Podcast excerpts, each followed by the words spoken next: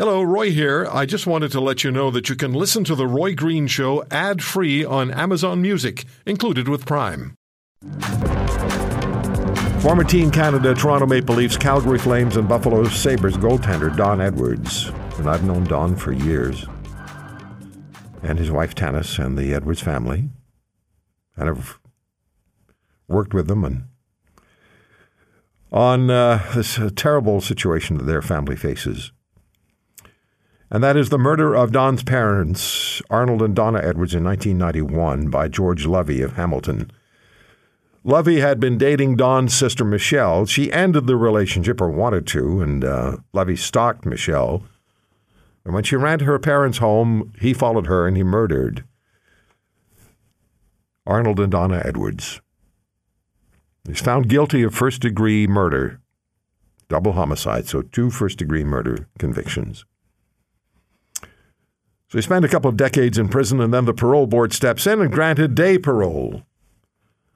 And now Lovey spends several nights a week, not in his prison cell, but in his own apartment.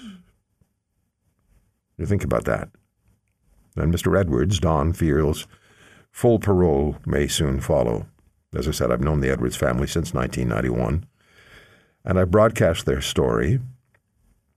I served with Don's sister Jessie on the board of the National Crime Victims Advocacy Organization, Caveat. How are you, Don?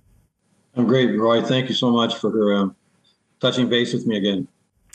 Yeah, it's what your family is forced to endure by the justice system in this country is cruel, absolutely cruel. Don, what do what do Canadians need to know about uh, about Lovey? Uh, basically, the threat he is to society. Um, he's shown no remorse. You know, there's been no um, compassion by him. Um, you know, he didn't fulfill all of the requirements of his parole. Um, the Parole Board of Canada and Corrections Canada swept a lot of the stuff of, as far as the uh, educational uh, procedures that he had to go through. Uh, he did not fulfill those. Um, he remains a threat to, to us. The Pro Board of Canada clearly indicated that. Uh, he's still a threat to women. Um, you mentioned earlier, Roy, um, that he was not only charged with two counts of first degree murder, he was count, charged with one count of attempted murder on my sister as well. Yes. Five weeks before that, he was also charged with sexual assault and unlawful com- uh, confinement with a weapon.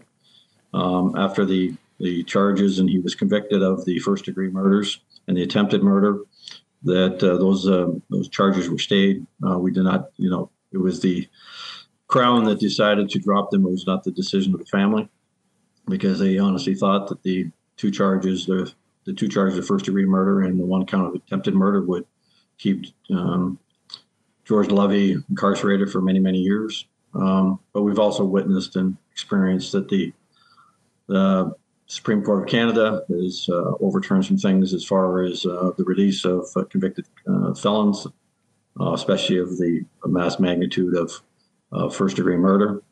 Um, as you and I have discussed in the past, uh, we, you know, the families in New Brunswick with Justin Bourque yeah. are also feeling it, and that was three Mounties that were killed there. So this is across Canada. This is just a, a situation of the Edwards family trying to make noise and uh, create uh, airspace and media space to promote what we're after and what we wanted to get done. It's across Canada. It's just that the government and Justin Trudeau and the Liberals have changed this country, or at least Canada, into a totalitarian state. And uh, for the most part, you know, they've swept a lot of the laws to protect Canadians underneath the rug. Yeah. It's so disturbing because some of the conversations we've had, both on and off the air, Don, have had to do with how the parole board has treated Lovey. And I've always had the sense that Lovey's been treated far more fairly and uh, there's been far more interest displayed toward Lovey than there has been toward toward your family. And when victims' impact statements were involved, uh, Lovey always seemed to get the uh, the consideration, and um, and that that's an ongoing reality. And we shouldn't lose sight of the fact that he has, in fact, continued to threaten you and your family, has he not? Yes, he has. the weird thing about this, Roy, is we look back on the trials back in 1992 when we finally went to court, the Ontario Supreme Court, to you know over the murder charges, and you know that was uh, was overseen by Judge uh, Nick Borkovich. Um, during that trial, Lovey took the stand in his own defense. Um, 30 to 45 minutes in a cross examination by Assistant Crown Prosecutor Alexander Paparella. Uh, Lovey did not return to the stand at a lunch break. In fact, he went to his cell in the holding center in the courthouse and went into a, a fit. So he never did return to the to to the stand in the court. That uh, with him not returning, that set Canadian history. It set the trial on, back on its ears by 10 to 11 days. And then at the first parole hearing in in uh, 2011, we went to Gravenhurst. Uh, the family, the entire was, family was there. We went into the um, the parole hearing. We all read our statements, and uh, when we came back to hear what George Lovey had to say, once again he did not return. So um, this this individual is a manipulator. It was clearly indicated by Judge Borkovich when he instructed the jury that he did try and manipulate the court and uh, he tried to manipulate the and has um, manipulated the Parole Board of Canada and Corrections Canada. I was just thinking about Lovey, and you told us that he essentially call, controlled the agenda during the parole board hearings. He decided when he was going to be there, he decided when he was going to testify, and he decided when he wasn't going to testify. And yet, you as a family had to play according to his rules. And and I just looked at the um, one of the quotes in uh, Sean Fine's article. You said, At one time, I was a very proud Canadian. I wore the sweater of Canada in the 1981 Canada Cup. I'm not a proud Canadian anymore. How can I be? I thought the justice system is there for people who abide by the laws, and their job is to protect the victims. Um, I don't see how you could feel any differently. Has anybody ever apologized to you? Does anybody ever come to you like a Crown attorney or a parole board member and say, hey, this is the way the process goes, and we're sorry. I'd like to change it, but I can't. Has anybody ever said anything like that to you? No. The, Crown Attorney, in our case, uh, Assistant Crown Attorney Alexander Paparella did an, amazing job. Uh, Judge Nick Borkovich, who oversaw the case and ruled on the case and instructed the jury, he did a phenomenal uh, job. Um, it, it's at the higher level, Roy, when you get to the the, the, the government um, in this case, the Liberal government now, the Supreme Court justices that are following their lead, uh, the Parole Board um, of Canada, who has taken the direction from the Liberal government, and yes, it goes right do. down. I mean, it starts at the top and filters down, and as law-abiding citizens of Canada, we're the ones that pay the price. I mean, I, I, I you know, my sisters and I have talked. I mean, I've you you you are well aware of it. You've you were in committees with Jesse I mean, our our family has suffered incredibly, yeah. incredibly throughout this. Uh, the psych- psychological and physical, physical, uh, physiological damages done to us is incredible. Uh, we've all suffered post-traumatic stress disorder. Um, the nightmares uh, continue. Just thinking that George Lovey is back on the streets and virtually controlling his own cards is absolutely ridiculous. I mean, not even to the point point right now where he hasn't even got an ankle bracelet I found out the other day after talking to my sister as well that he's requested to visit various areas. He's also requested requested with parole board to be released from Sudbury to go to places like Grimsby and Brantford, Brantford to visit Hamilton to to move from Sudbury to Hamilton to serve out his parole. Uh, and as you know, that's in our backyard. I mean, my yeah. we have family that live there. I mean, it's within miles. Brantford is eight miles from Caledonia, where my my wife was raised, and I played my minor hockey. We still have many, many nephews and nieces that still live there. I have family that live in the Hamilton area. We have family that live in the Niagara region. We have, you know, we in the Kawartha region. I mean, it's it's crazy, but you know, these are the areas that you know we're most concerned about, and the respect we get from the Parole Board of Canada is is quite uh, obvious. It's it's a shame on what we've we've gone through, but we continue to fight. I mean, we're we're strong. We're, we fight for the rest of Canada. We're just not fighting for ourselves. We're fighting for all of Canada. Yeah. Victims and their families do that so often. And they're the ones who step up for everybody else in the rest of the country.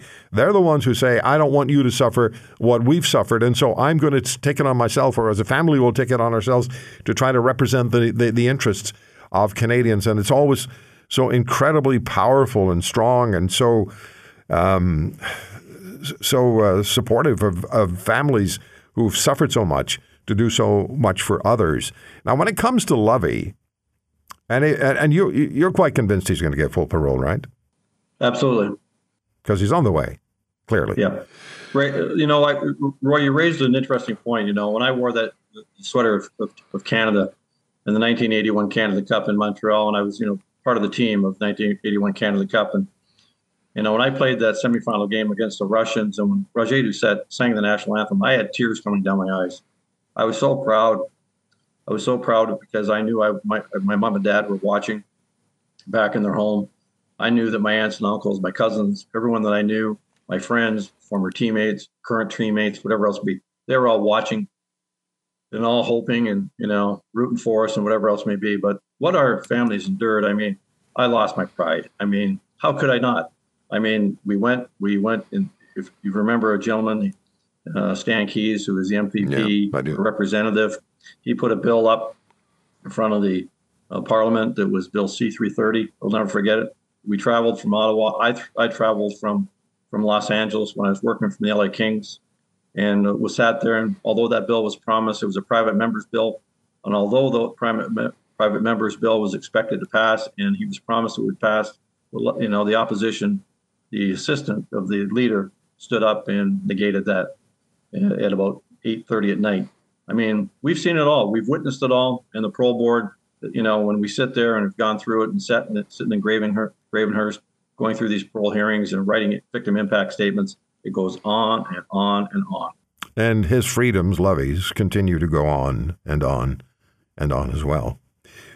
What about the? Uh, uh, we have about a minute, Don. We'll we'll talk again for sure. But uh, in that minute, can you share with us what's going on, what might go on as far as tracking him is concerned, if in fact he is granted opportunities that he's demanding, and that's to, to get right into the neighborhood uh, of your family? Well, he's, he, his latest request was to go to Brantford. Um, the Parole Board of Canada said he would have an ankle monitor. Well, Jesse, as you know, is a, I mean, she's an advocate of, of all of this, and she's a bulldog. And uh, you know, the Hamilton Police Force, uh, Hamilton Wentworth Police Force, no longer have the funding to be able to monitor that.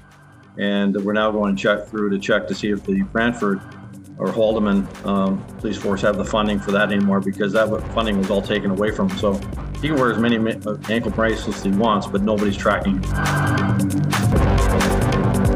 If you want to hear more, subscribe to The Roy Green Show on Apple Podcasts, Google Podcasts, Spotify, Stitcher, or wherever you find your favorites. And if you like what you hear, leave us a review and tell a friend. I'm Roy Green. Have a great weekend.